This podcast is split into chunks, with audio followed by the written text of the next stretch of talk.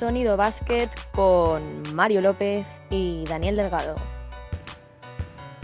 Bienvenidas y bienvenidos un martes más, una semana más a Sonido Basket, programa 20, o 21, ¿no? Ya ni, me acuerdo del programa que llevamos. Eh, y conmigo está pues uno de los que forman el Club del Abuelo Víctor, Daniel Delgado. ¿Cómo estás? Hola Mario y hola a los cientos, miles y millones de oyentes de Sonido Basket y hola a todos los conserjes, a los hombres y mujeres que, que son los primeros en llegar al pabellón, los últimos en salir al pabellón, que nos tienen preparadas las canchas para, para tirarnos cuatro piedras, los que bajan la canasta, los peques, nos la suben a nosotros. Así que un beso muy grande a todos y en especial a Pedro, mítico Pedro de mi pueblo, de Griñón. Así que un beso a todos. Pues un beso a Pedro, un beso a todos esos conserjes. Y bueno, con hoy tenemos, hoy nos hemos ido al extranjero, Dani. No sí, vamos a coger el avión. Sí, no muy lejos, nos hemos ido a Alemania y con nosotros tenemos a Cristina Luz Marchante. ¿Qué tal? ¿Cómo estás, Cris? Hola, muy bien. Aquí ya en Alemania empieza a hacer frío, frío de verdad, pero, pero bien. Muy bien, aquí también. Aquí, bueno, aquí estamos con el cambio climático todavía. Hace un día frío, otro calor, así que aquí todo, todo bien. Bueno, pues, eh, nos hace mucha ilusión que, nos hayas hablado y encima tú que estás eh, en Alemania y pues eso, el tema de hoy vamos a hablar de lo que es la, cantera, la, formación eh, en el extranjero y en este caso en Alemania. Así que cuéntanos un poco y, vamos a ver cómo, en qué diferencia eh, la cantera en España a la cantera en Alemania o en el extranjero. Bueno, yo creo que la cantera en España se trabaja mejor que mejor que en Alemania, ¿no? En Alemania es cierto que tienes un pabellón que no te vas a encontrar en España. Yo cuando estaba el año pasado en los Tigers, pues entrenábamos en el pabellón del primer equipo, teníamos piscina, teníamos sala de recuperación, teníamos sala de fisioterapia, la pista de atletismo para la cantera, todas las facilidades del mundo, pero a nivel de entrenamiento, mi equipo sub-16, cualquier equipo sub-16 de España, yo creo que le ganaría o le competiría bastante bien. Nosotras quedamos subcampeonas de, de liga. Y porque aquí se trabaja mucho, por así decirlo, las jugadoras son muy buenas a nivel de táctica colectiva, de sistemas muy cerrados, pero les cuesta mucho eso que tenemos, lo que tienen las otras canteras de técnica táctica individual, de coger un balón y decidir por sí, por sí misma, ¿no? Yo, ese fue uno de los handicaps que yo más me encontré aquí, que mis jugadoras eran coger el balón y tenías que decirle lo que tenías que hacer constantemente. Y, claro, eso me costó mucho, mucho cambiarlo. Entonces, a partir de ahí, entonces, claro, son cuadriculados. Lo que se dice de los alemanes, pues ellos son cuadriculados para todo. Entonces, eso me costó. Y tú, pero tú, de, bueno, Cristina, ¿tú de, dónde eres? de Alemania no eres, obviamente, vives en Alemania, pero ¿de dónde eres? no, yo soy de, soy de Cádiz, soy de Puerto Real. Y claro. Igualito, ¿sabes? Sí, igual te vas de Cádiz a Alemania, es un, un paso. Eh, Claro, entonces, eh, es lo que dices, que en Alemania se, centran más en lo que tú les dices y son, creo que la creatividad allí no, no abunda, ¿no? No, no abunda. De hecho, yo me acuerdo de mis primeros entrenamientos que las niñas me llamaron literalmente loca, y no es broma, porque yo llegué allí con pelotas de tenis, pelotas de fútbol, bueno, las puse allí a hacer de todo, y en los partidos yo en los tiempos muertos le daba la pizarra a ellas. Y me decían, ¿pero qué haces? Digo, vamos a ver, vosotras sois las que jugáis, vosotras sabéis en lo que estamos fallando o lo que estamos haciendo bien. Y yo siempre decía, todas tenéis que tirar, todas tenéis que votar. Y claro, había jugadoras que su rol en su equipo antes era pasarle el balón a la buena. Y que aunque la pivo viniera, hacer el bloqueo directo para que la buena entrara o tirara. Entonces, claro, los jugadores que son muy buenos en Alemania son muy, muy buenos pero no hay tantos jugadores intermedios como tenemos en España. ¿El, sistema de competición es, complicado? ¿Es, sencillo? Es, complicado porque, a ver, Alemania es muy grande. Entonces, claro, yo, por ejemplo, yo estaba en Tübingen y nosotros competíamos en la liga de, de Württemberg Sur, que luego ahí, tú, si tú quedabas eh, los dos primeros de la liga, luego iban al campeonato de Baden-Württemberg, que es como el campeonato de Andalucía o de Comunidad de Madrid o la Comunidad Ford de Cataluña, y de ahí los dos primeros o los tres primeros nos clasificábamos para el nacional. Nosotros quedamos subcampeonas de liga y nos clasificamos para este campeonato. Lo que pasa es que vino el COVID a una semana de jugarse el campeonato y no pudimos ir. Vaya. Bueno, eso es, es bastante, bastante pena. Eh, luego te quería preguntar, porque claro, eh, aquí en España, lo que decías tú, el tema de técnica individual, la verdad que yo creo que somos un país que a nivel, a nivel formación somos de, de lo mejor para mí. Eh, no, es que barre para casa, sino es un, es un hecho. Eh, allí en Alemania se cuida mucho, ya, ya no tema equipos, ya tema, te estoy hablando, a lo mejor de las selecciones mm, inferiores de las, de las selecciones, vamos, de, de allí de Alemania. ¿Se cuida mucho eh, o no lo ves tú que sea? Pues claro, el baloncesto allí en Alemania mm, no es muy conocido. No, no, ahora, ahora está un poco creciendo por la, sobre todo con las chicas, porque hay dos, Tara María y Gulli, que están en el Valencia Basket, o Sabeli, que está en la WNBA, casi el número dos del draft.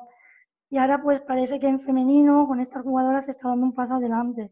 Pero no, la, la en Alemania no hay U11, U12 como hace la selección española, ella se, se concentra a partir de la U13 o U14. Entonces, aquí ya vienes con un hándicap de formación, porque claro, si tú en un 11 U12 no tienes perspectiva de que niñas o niños son los mejores y ya empiezas a competir con ellos más bien en infantiles, pues claro, yo creo que ahí es uno de los aspectos que en España mejor se hace, ¿no? Que es cierto que con 11 o 12 años no, no sé decir, no compiten, por así decirlo, pero ya entrenan y ya vas viendo cuáles son los mejores de cara, de cara a un, a un futuro, ¿no? Y, y, luego se ve en Alemania. Alemania en campeonatos de formación es difícil verlos en, fases finales, ¿no?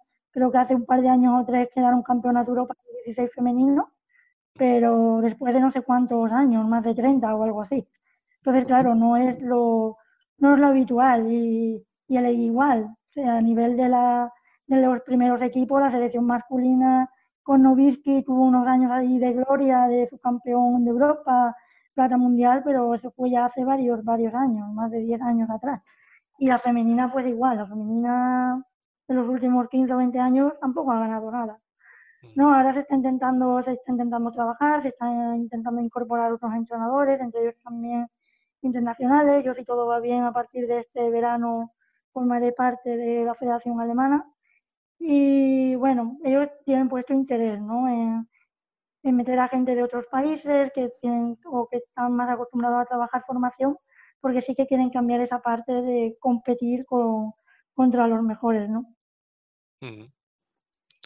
Al principio del programa, fuera de antena, hemos estado debatiendo si hacerlo en alemán o en castellano. Entonces, para que los oyentes nos puedan entender, pues hemos decidido hacerlo en castellano. Pero Mario, si quieres, continuamos en alemán.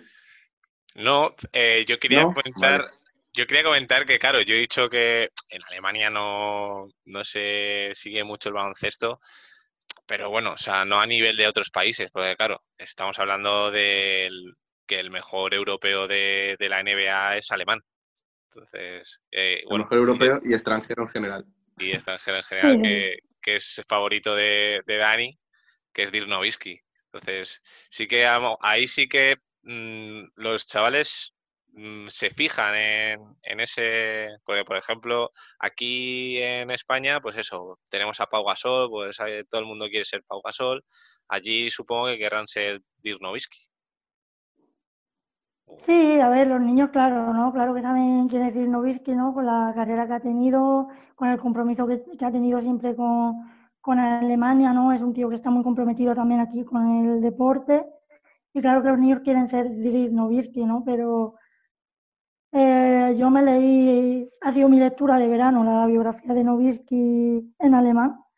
Y claro, Nowitzki hizo los pasos muy bien. Además, él con un entrenador alemán que era muy, muy bueno lo vio y hizo muchas horas extras con él. Ahora en Alemania un entrenador diga este niño por amor al arte, por así decirlo, yo creo que es muy difícil, es muy improbable. El niño tiene un talento como tenía Novisky y una altura de 2 de 2.13 o 2.16 que medía, pues es difícil hacerlo. Yo, por ejemplo, con mi chica lo intenté de cada viernes, las cuatro o cinco que más nivel tenían, quedar para entrenar con ellas, para hacer tiro, para hacer dribbling, y muchas, solo dos, se comprometieron a venir cada viernes. Es decir, que yo creo que es que aquí, como tampoco los chicos o las chicas, yo creo que lo ven como que es muy difícil, que no es como en España, que es cierto que si tú eres bueno, pues a lo mejor estás en una cantera CB, juegas el campeonato de España, te vas con la española. Aquí no hay tanto eso, no hay tantas canteras importantes que los niños se puedan mover o que se formen como en España. Pues creo que los niños lo ven como Novisky, es algo como ser Novisky, es como algo, una utopía, ¿no? Y las chicas, peor. Las chicas, yo les pregunté a mi equipo el primer día para conocerlas un poco cuál era su mejor, su jugadora favorita alemana y no me dijeron solo una, me dijo Sabeli, la que está ahora en Fenerbahce, y María Gulila, que está en Valencia Basket. Pero no tienen referente, no es como en España que las niñas pues se dicen Laia Palau, Marta Sargay, Alba Torren, Ana Cruz, etcétera, ¿no? No hay esa, no tiene ese referente o los niños de estar viendo la NBA cada fin de semana o de ver partidos. Aquí yo lo digo, a los alemanes les falta la pasión y la competitividad que tiene España la pasión que ponemos por el baloncesto y los, y los competidores que somos. Ellos el ganar o el perder les da más o menos igual y no tienen esa pasión, no viven el baloncesto con la pasión de nosotros. Entonces, claro, que yo veo difícil que salga un Novisky de aquí a 10 o 15 años, yo lo veo muy difícil.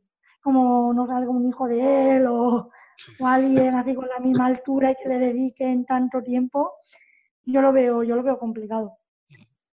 Vale, Cristina, mi pregunta es, al inicio del programa has dicho que las estructuras en sí son mejores allí que, aquí en España, los pabellones y todo eso, pero sin embargo la calidad de, los jugadores o la preparación de los entrenadores es mejor aquí. Tú como entrenadora española que, eres, que te has ido a Alemania, nos has dicho que metiste pues eso, de tenis, intentaste hacer cosas nuevas con ellas.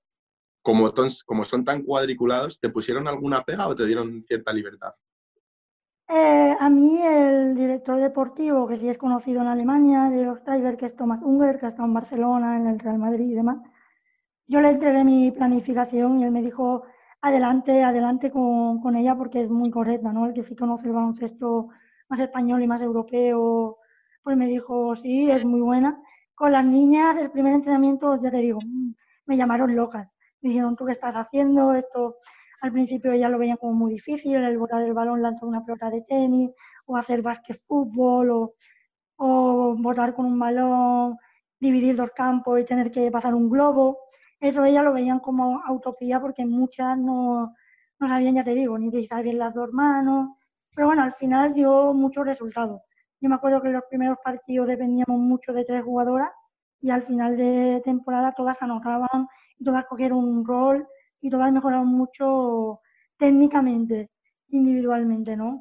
Entonces, claro, costó, evidentemente costó, porque además el alemán no era mi idioma materno y para explicar las cosas, pues también tuve que cambiar un poco mi forma de comunicarme en Alemania como yo entrenaba en España.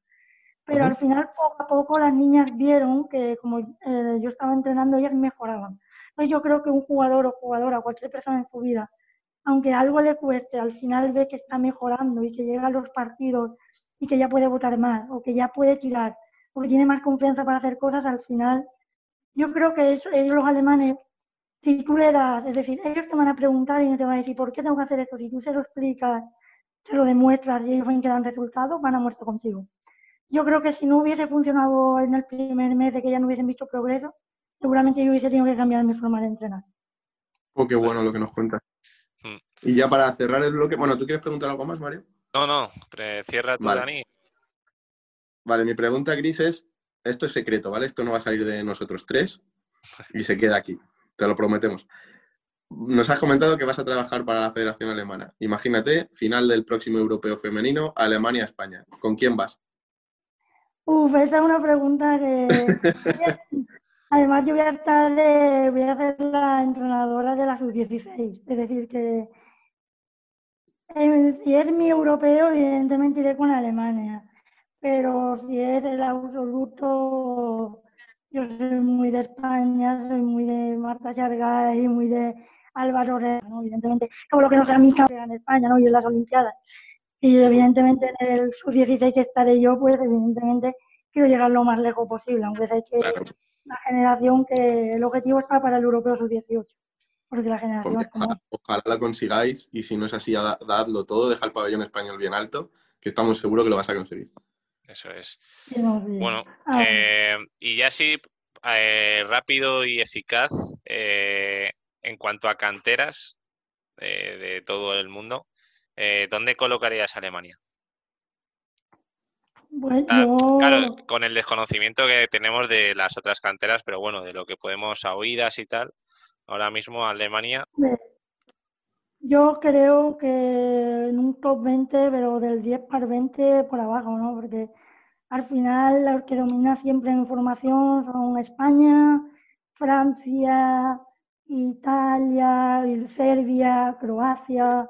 Yo creo que todos los países balcánicos y España Francia e Italia están muy por encima de Alemania, ¿no? Y ahora también Eslovenia, Lituania. Es yo creo que un 15, un 20 o de 20 para abajo, ahí se mueven. También hay que ver los jugadores alemanes que hay cada año en la NBA o los jugadores alemanes que dominan en Euroliga. Es que yo creo que con una mano te sobran dedos. Sí, sí, sí. sí, sí Entonces es difícil. Alemania no es una potencia europea en baloncesto. Eso está más que claro. Lo que pasa es que ellos ahora se han dado cuenta que están invirtiendo cada vez más dinero en las instalaciones y cada vez eh, fichan más entrenadores extranjeros, ¿no? El Arba de Berlín se ha llevado a Ito García. Sí. Eso es. Y campeón. Y no les va mal.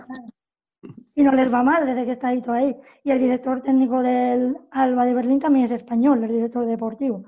Entonces, claro. Y a mí en los Tigers me dieron la dirección deportiva de cantera.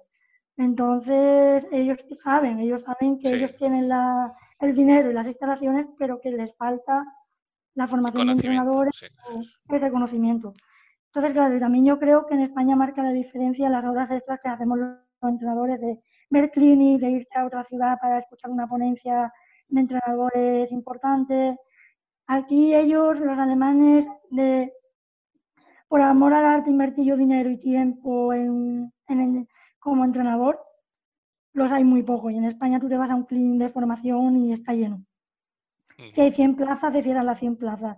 Si las federaciones hacen cursos, todos los cursos se llenan de nivel 0, nivel 1, nivel 2. El nivel superior, ¿cuántas, cuántas solicitudes recibe cada año? Entonces, claro, es, es lo que te digo, la pasión que tenemos aquí y las ganas que tenemos de crecer y de formarnos, en Alemania no la hay. muy interesante. oye, Cristina, ¿y qué bien hablas? Las ponencias las tenías que dar tú. si hablas así como en alemán, las vas a, pues, las vas a convencer. sí, sí, se convence rápido. Bueno, pues sí, vamos a hablar de... Para, terminar esta sesión, como, no, como no hay debate, como no se puede preguntar nada, pues vamos a, a decir a la gente, si nos escuchan y nos siguen desde el extranjero, pues dónde están, qué tal les va, qué diferencias hay con, con el baloncesto que de cantera en España y a ver si, si se anima alguien. Eso es. Pues nada, vamos a la siguiente sección, dos contra uno. Y Cristina, dos contra uno en, alemán, ¿cómo se dice? El Bay versus Ein. Pues, pues venga, ya prepárate.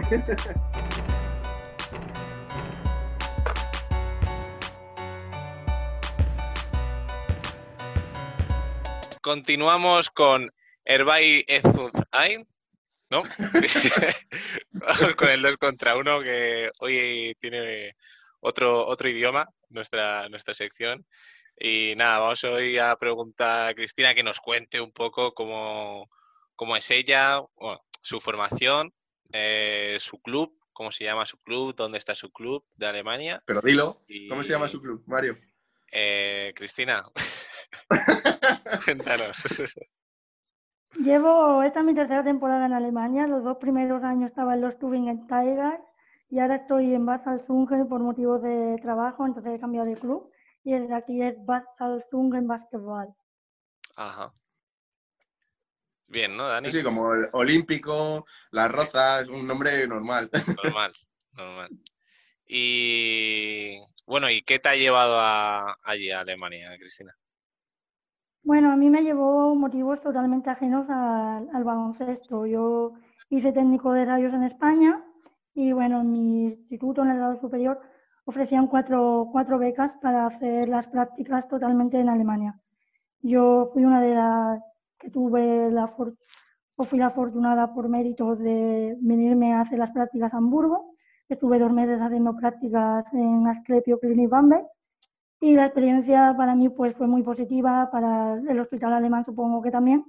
Y como sabéis, o todo el mundo sabe, Alemania no tiene muchos médicos, no tiene muchos técnicos, no tiene muchos enfermeros. Alemania me ofrece una beca para estudiar la carrera de medicina en Alemania y trabajar como médico radiólogo. Entonces, claro, una oportunidad como esa yo creo que pasa una vez en tu vida, ¿no? Había un hándicap importante, yo no sabía nada de alemán. Yo en el Erasmus lo hice totalmente en inglés, pero no sabía nada de alemán, no sabía ni decir hola. Entonces, claro, Alemania me dio como un año para sacarme un B12, 1 de alemán, que no es un nivel, no te piden un B1, un A2.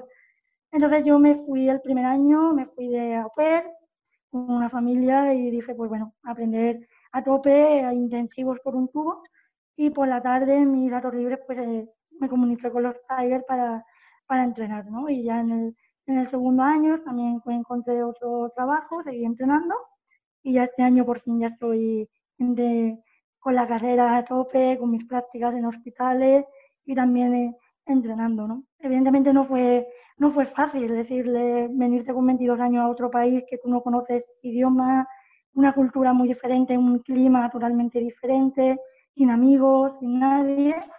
Pero bueno, yo creo que era una oportunidad muy importante y que me tenía que tirar a la piscina, ¿no? Si salía mal, siempre podía ser la oportunidad de volver a, de volver a España. Me quito el sombrero y no te imaginas lo que te admiramos. qué valor y qué esfuerzo personal. Así que enhorabuena, Cristina. Sí, porque claro, o sea, tú vas por otras cosas, pero dices, no quiero dejar de, ser entrenadora. Eh, y claro, a ver, yo lo que, eh, el único país al extranjero que he hecho fue Hamburgo, eh, a una final de, de, fútbol. Y claro, allí te habla, allí puedes hablar en inglés perfectamente. No sé si allí también te comunicas en inglés o en alemán. Eh, claro, en Alemania, si tú eres extranjero y empiezas, puedes empezar perfectamente en inglés. Pero claro, en un hospital o en un entrenamiento con niños pequeños o con niñas de 15 o 16 años, ellas no dominan el inglés como para que tú entrenes en inglés o en un hospital. En las prácticas iba bien porque nosotros éramos más bien ayudantes y nos comunicábamos con los trabajadores en inglés, pero yo en Hamburgo, en el Erasmus, no teníamos trato apenas con los pacientes, porque en un hospital te vienen personas mayores, te vienen niños, que ellos no te dominan el inglés como los jóvenes.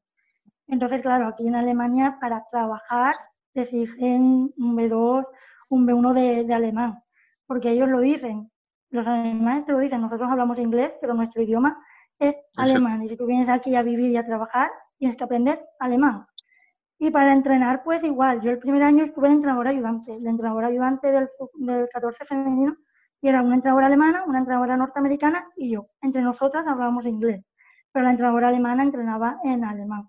Ya el segundo año, que yo ya tenía mejor nivel de alemán, ya estaba en medio del B2, pues yo he entrenado todo el tiempo en alemán al equipo. Y como te digo, para comunicarme, yo he dado un clean y he aprendido en ese año cómo comunicarme con mis equipos que lo aplicaré en España el resto de mi vida, creo. Porque yo antes me enrollaba mucho, luego aquí aprendí a explicar las cosas en 30 segundos, a utilizar palabras clave, a, a meter el mismo concepto que yo quería que fuera íntegro del concepto. Por ejemplo, yo quería en defensa que fueran duras, que fueran un muro, pues yo dije muro.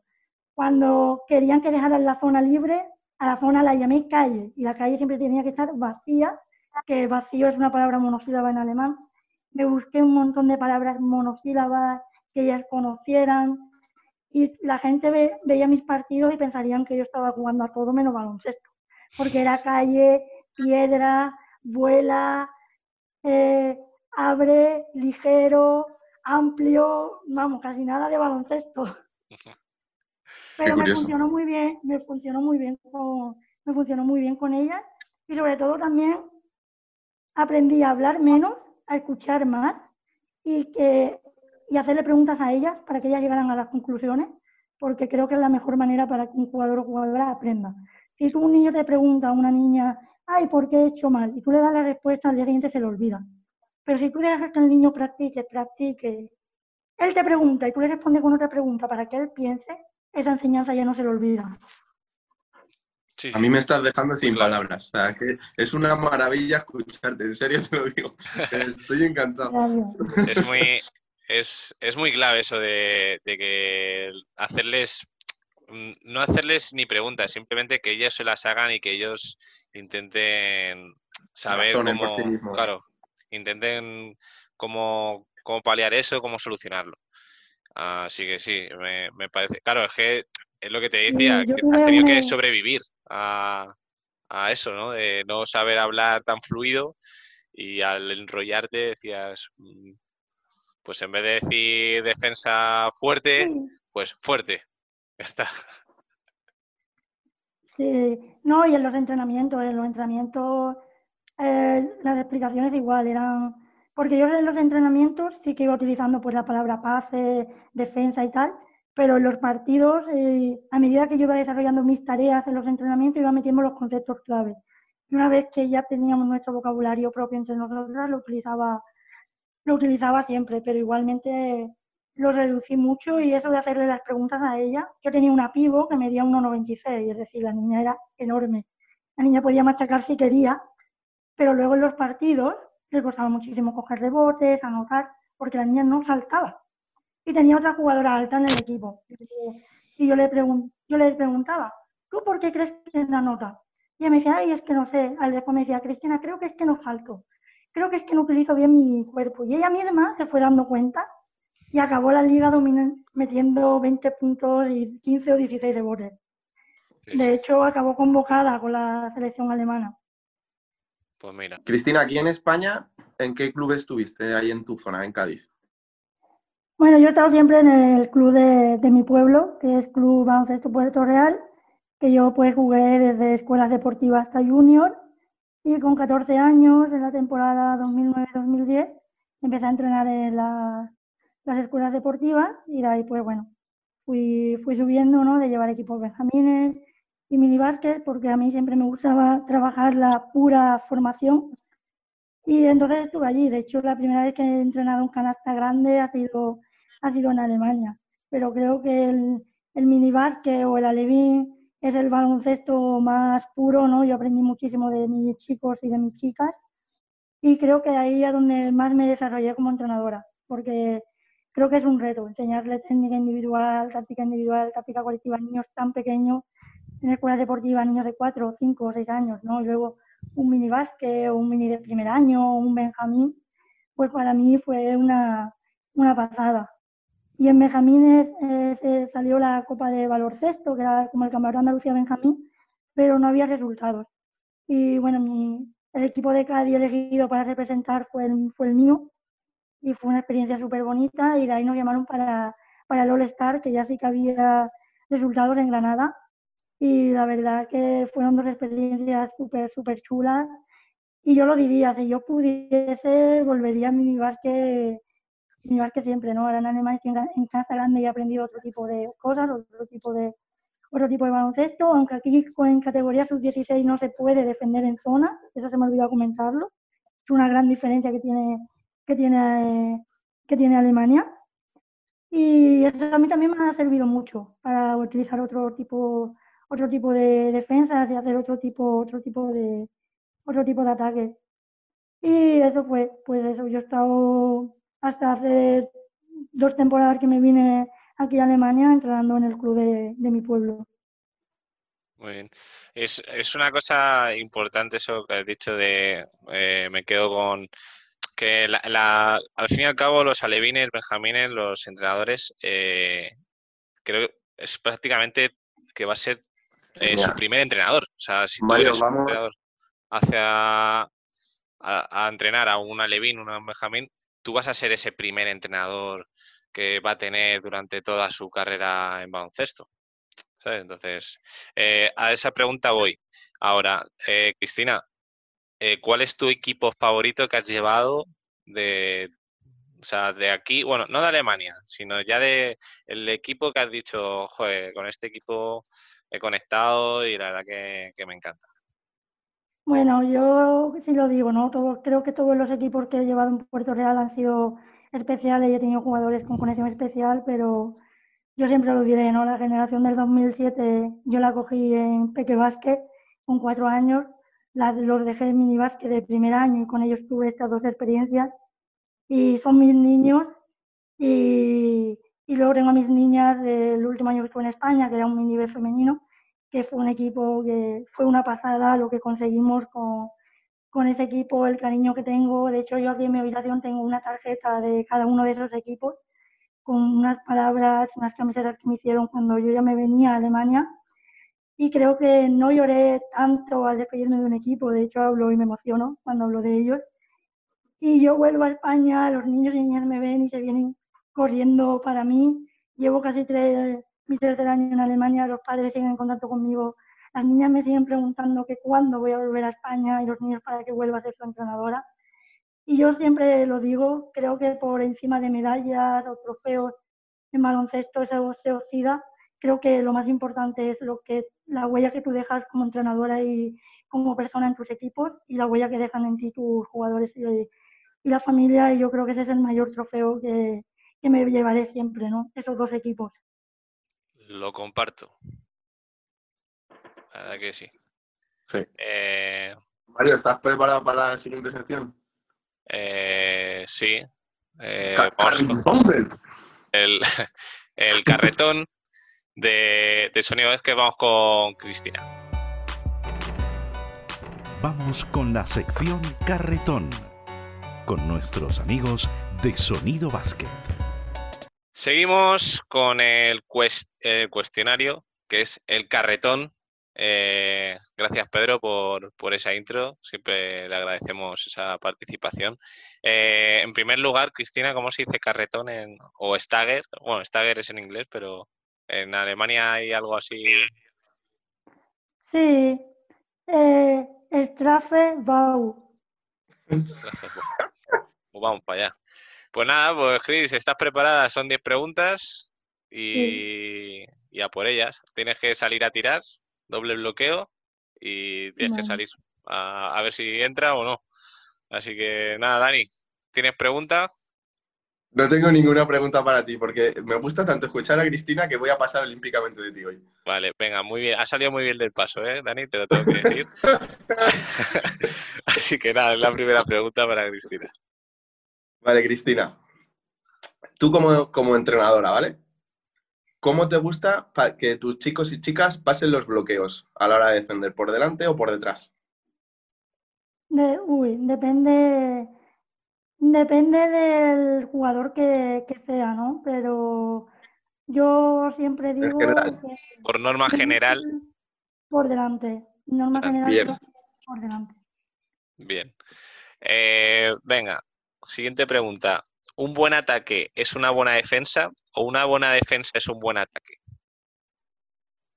Una buena defensa es un buen ataque. Te han comido la cabeza los alemanes, Cristina. no, bueno, yo, yo es que considero que, que sin defensa, por muy buen ataque que tengas, si no defiendes, no vas a ganar. Bien, bien, bien. Eh, yo me quedo con lo que nos dijo la semana pasada Juan Car, eh, un buen ataque es un buen ataque. O sea, a mí me, mató eso y la verdad es que me lo voy a quedar. ¿eh? Vale, siguiente, pregunta. Siguiente pregunta. Nos has comentado que en Alemania hasta los 16 años no se puede defender en zona, ¿vale? Tú en baloncesto cantera, ¿cómo, cómo lo ves? ¿Estás a favor o en contra de la defensa en zona?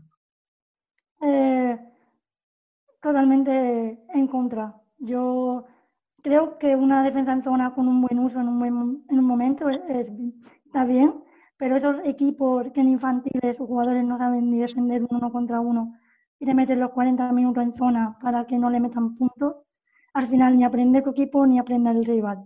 Yo creo que las zonas están muy bien, pero cuando tu equipo primero sepa defender uno contra uno y tenga unos fundamentos técnicos defensivos, bueno, no, yo creo que evidentemente tienes que aprender la zona, porque en el baloncesto profesional se utiliza, pero antes tienes que dar, como digo, antes de correr tienes que saber andar. Y hay muchos entrenadores de formación que se les olvida.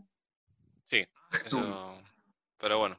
Eh, yo creo que es un tema que tenemos que hablar. Eh, solo Mario, ya Cristina te ha dicho todo lo que Sí, sí, sí, pero yo creo que un programa va a ser sobre esta pregunta. Vale. Eh, venga, siguiente pregunta. Y, la verdad que me interesa esto porque, claro, aquí no sé el nivel allí. ¿Los árbitros tienen el poder de la compensación allí en Alemania? Bueno, en, en, general.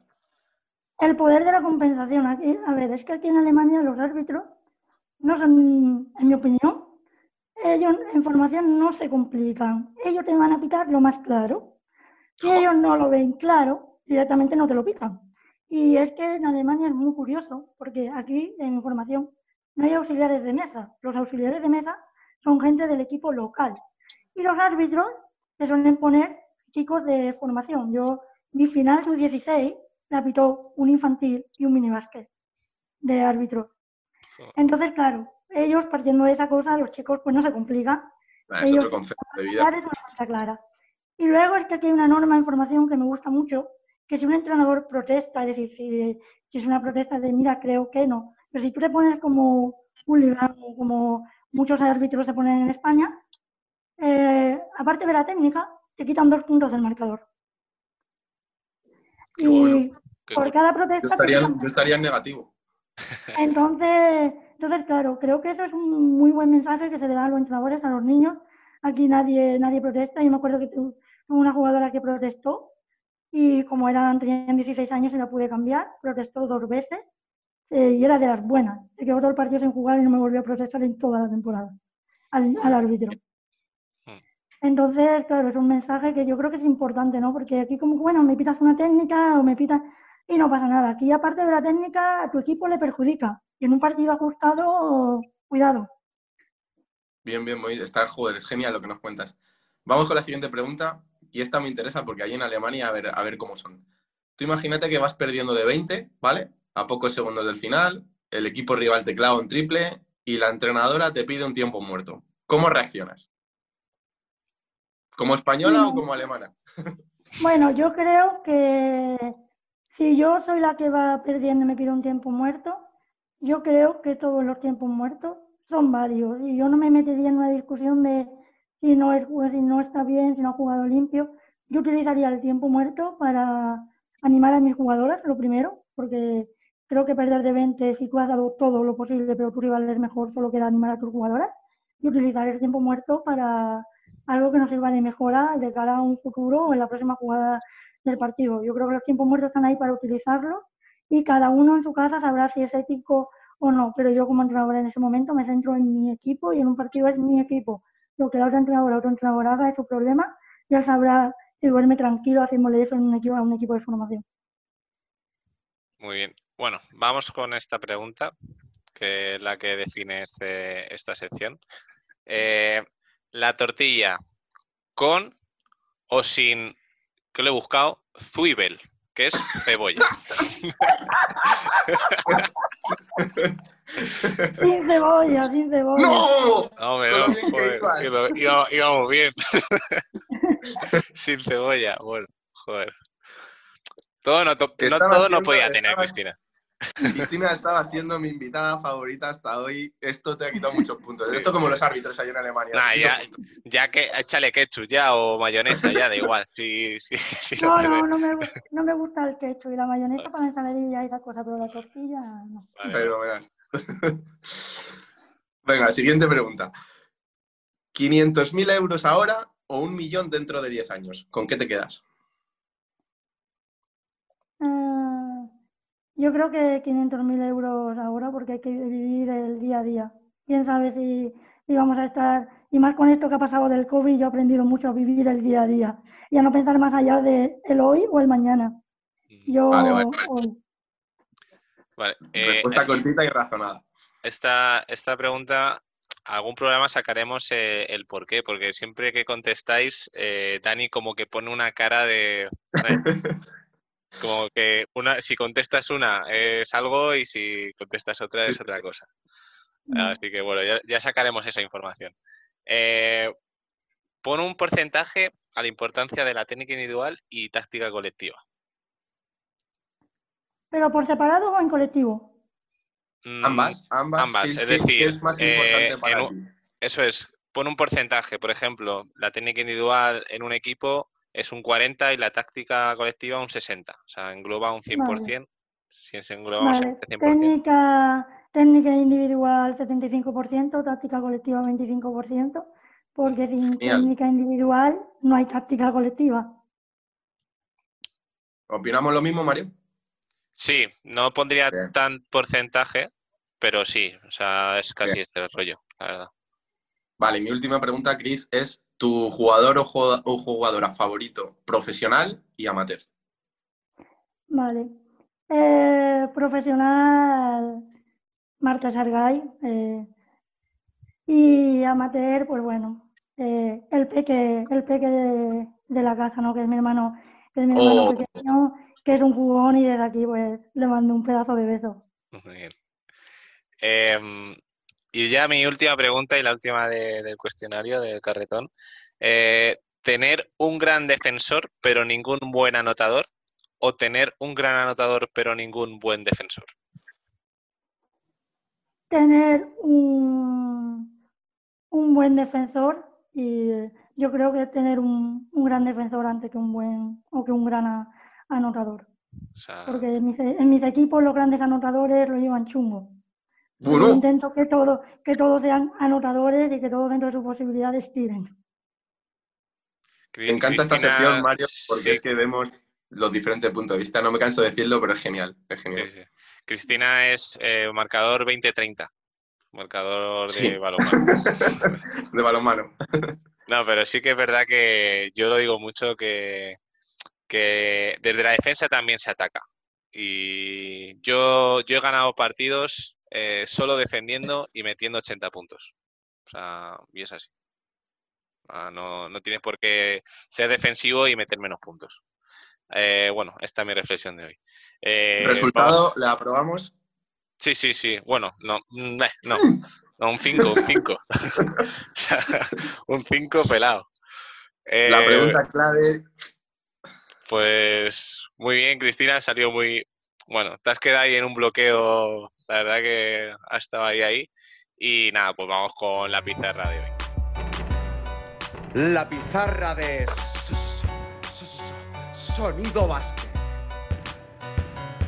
Gracias, Servinio, por esa introducción. Eh, siempre, siempre agradecemos a, a nuestros introductores estas, estas voces. Y nada, vamos con la pizarra de hoy, que hoy vamos a hablar de las, las y los mejores extranjeros, tanto de NBA como de WNBA. Eh, vamos a hacer un top 5, vamos a empezar por el quinto. Hoy empiezo yo. ¿Por qué? Porque me da la gana. Pues yo dirijo esto y, y empiezo yo, ¿vale? ¿Os parece bien? No, a mí no, pero vale. A mí sí, me parece bien. Vale, vale.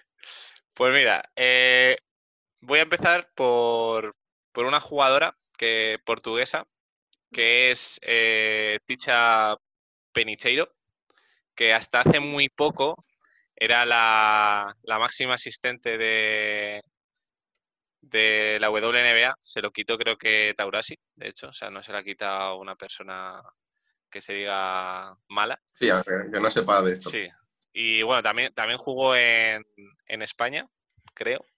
Creo que jugó también en España. Y nada, eh, esta está eh, la llamada, eh, es de hace mucho, hace- es de hace mucho, como la chocolate blanco de la WNBA, que era, ¿Cómo era un es? espectáculo verla. Y si tenéis eh, ocasión, ponéis Ticha Penicheiro en, en YouTube y es, es un espectáculo los pases que, que da. Y yo he jugado contra ella, tengo que decirlo, eh, y es un placer. Y no has olido la voz. En una, cha- en una pachanguita, pues no, la verdad que no. Es una. y muy maja, ¿eh? Bueno, directora, ¿a quién das paso? ¿A Chris o a mí? A Cristina, Venga. hoy quiero que termines tú. Mi cinco, ¿no? Sí, tu quinto. Y mi quinto es Emma, Emma que bueno, que no lo sepa, es una jugadora belga, que bueno, ganó en la temporada pasada, fue campeona de la WNBA, siendo la MVP de la final y era la primera vez que una jugadora europea lo conseguía en la historia y la segunda extranjera de la historia de la WNBA. Bueno, dos veces y ha sido también dos veces All-Star de la WNBA y, bueno, y es, es, la líder absoluta de la selección belga. Eh, en el pasado, bueno, en el último lugar que fue bronce y en el Mundial de España quedaron cuarta, porque España le ganó la medalla de, la medalla de bronce y bueno, si alguien no sabe cómo juega, en Mameseman es una 4 que, que hace de todo. Muy buena. Eh, Dani, tu quinto. ¿Ya sí? ¿Ya Quinta. puedo? Sí, puedes, puedes. ¿Me, me pasas la bola? Sí, claro. Vale. Pues mi quinto extranjero en la NBA es Drasen Petrovic. No fue pionero, pero sí que creo que fue el primero en dar el paso de consagrarse como estrella en la NBA. Mm. Vale, eh, mi cuarto, vamos con los cuartos. Eh, voy a poner a Pau Gasol y, no digo mucho más. Eh, Pau Gasol. Perfecto. Sabemos perfectamente quién es. Tu cuarto, cuarta, Chris. Sí, te toca. He coincidido contigo, es Pau Gasol. Pau. Eh, Dani. Tu cuarto. Man, Manu Ginóbili. Manu Ginóbili. Manudona, cuarto. No sé quién es. Eh, No. eh, vale, eh, Manu, el cuarto, no está mal. Eh, venga, vamos con nuestro ya el, el ranking, el, el podio. Y en la tercera posición había puesto a, también a Meseman, jugadora, jugadora belga. La había puesto por delante de Pau, pero a nivel, pues eso, que es la primera jugadora europea que gana un MVP. Eh, yo creo que eso ah, no está a la orden del día, pero la verdad que es una jugadora que hay que, hay que verla, hay que verla y es, es un espectáculo. Eh, así que me quedo con Meseman. Eh, ¿Tu tercera, tercero, Cristina? Lauren Jackson. Bueno, la jugadora australiana que, bueno, dos MVP, cinco veces mejor quinteto, seis veces All-Star, eh, equipo de la década, mejor jugadora en 2004 y 2005 y 2008 según la asociación de el ISPN, el, eh, que dan los trofeos allí. Bueno, ¿qué se puede decir de la australiana? No? Eh, creo que marcó, marcó una, una época ¿no? y, y ha sido una de las mejores de la historia en la WNBA. Sin duda. Dani. Mi número 3 es compartido, porque es que no, sé, no sabía decidirme y me da igual elegir uno que otro. Tony Parker y Pau Gasol. Ujú. Eso es mi número, mi número 3. Incluso me atrevería a decir que un poquito Tony Parker porque ha sido más determinante, más años, pero es que son, han hecho carreras muy similares. Y hablando solo de NBA, ¿eh? nada de selecciones. Entonces este compartido por Parker y Pau. Vale, eh, mi top 2 se lo voy a dar a, y aunque es muy joven, eh, se lo voy a dar a Antetokounmpo. Eh, dos MVPs, eh, es griego, es, eh, o sea, es una bestia. Y bueno, hemos hablado mucho de Antetokounmpo, así que se lo doy a él, mi segunda posición. Chris, Mi, mi número dos es Aken Odayu Wong. Es de, bueno, es un jugador Sí. de, fue el número uno del draft de Michael Jordan y bueno, dos anillos en el 94-95, fue el MVP de, de la liga en el 94, MVP de ambas finales, 12 veces All-Star, dos veces defensor del año, seis veces mejor quinteto, 3.830 tapones, nadie tiene más tapones que él en la historia de la WNBA y es el único jugador grande que está en el top 10 de, de robos en la historia de la liga. Ujú. Bueno, dato curioso. sí, nigeriano. Sí. Yo me, en mi número 2 voy a copiar un poco a, a Cristina, porque eh, Hakim Olajuwon, bueno, se formó en Estados Unidos. Y yo voy a decir a Steve Nash, que es canadiense, Ah, bueno. pero bueno, también, también formado en, en Estados Unidos, como el que ha dicho Cristina, por eso digo que me he copiado. Y qué decir de Nash, a dos veces MVP, mm, marcó un estilo de juego que ha durado mucho tiempo. O sea, se puede decir que de los pioneros en este small ball, en los- aquellos Sí. Suns que tiraban tanto triple. Y Steve Nash, el canadiense, en mi número 2. Ujú. Eh, vale, Pues A mi ver top qué decís 1, ahora, ¿eh? A ver qué decís ahora. mi top 1, haciendo referencia a Dani, a Dani y a de- del baloncesto al que hemos hablado. Eh, Schroeder. es Dirk Nowitzki. Vamos. No hay duda, no hay duda. Dirk Nowitzki es el, para mí es el mayor, el mejor europeo ahora mismo, porque hay que verlo en unos añitos, Dani, lo siento mucho, pero va a, ser- va a dejar de serlo. Ya, ya. Eh, y lo sabes bien. Sí, sí, sí, lo tengo asumido. Sí, sí. Aunque bueno, Sí, por lo menos está en el, en el tenido- mismo, está en el mismo equipo, que es lo que te, es lo que le salva, pero sí, para Sí, mí sí. Dirk Nowitzki. Yo también, yo también, Dirk Nowitzki, también es mi número uno. Bien, bien, bien, Cristina, Bueno, muy bien. pues tenemos. Y ahora dice Dani algo, ¿no? ¿Cuál es? Pues mi número uno, ya que estamos en Alemania, es Ademola Okulaya. Porque Okulaya. es, el mejor nombre de la historia. Es el mejor nombre de la historia. Qué bueno. Ademola Okulaya es Sí, mi sí, número uno. Joder, qué bueno. Eh, pues nada, Dirk Nowitzki ha sido el top 1 total. Así que nada, un saludo para Dirk desde aquí. No sé, Eh, nos está vaya- escuchando. Que le vaya bien, seguro, seguro que nos está escuchando. y- Sí, sí, que, que nos deje por privados los clubes en los que ha estado y tal, que Eso no trayectoria. Así que nada, hasta, el- hasta aquí el programa de hoy. La verdad que yo me lo he pasado muy bien. Eh, Cristina, ha sido un verdadero placer escucharte. un placer. Muchas gracias por haber contado con nosotros para, para grabar el programa de hoy. Estamos encantados y ha sido, ya te digo, un verdadero placer. Confirmamos que es el programa 20, ¿vale? Bien, Así que qué, qué otra manera que hacerlo, Cristina, de- desde Alemania. Así que muchas gracias, Cristina. Que vaya súper bien todo allí, con tu club, que, que, ahí, que tengas un peso importante allí en Alemania, en la federación, y que vaya súper bien todo. Nada, muchas gracias a vosotros. Para mí ha sido un placer estar en el mundo básquet y con gente que vive tanto el, el baloncesto como, como vosotros. Y, y nada, de verdad, un, un placer. Y bueno, a los que nos estén escuchando, todos esos entrenadores jóvenes que a lo mejor les da un poco de miedo dar el paso de irse fuera, yo los animaría porque, bueno, mira, aquí estoy yo, no sabía nada de, de alemán y tres años después estoy en la Federación Alemana.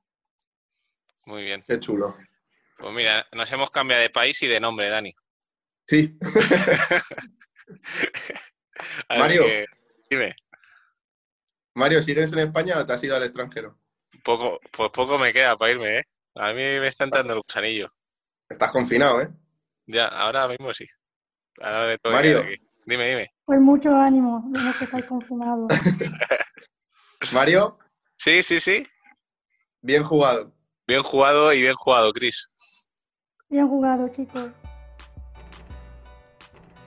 Sonido Básquet con Mario López y Daniel Delgado.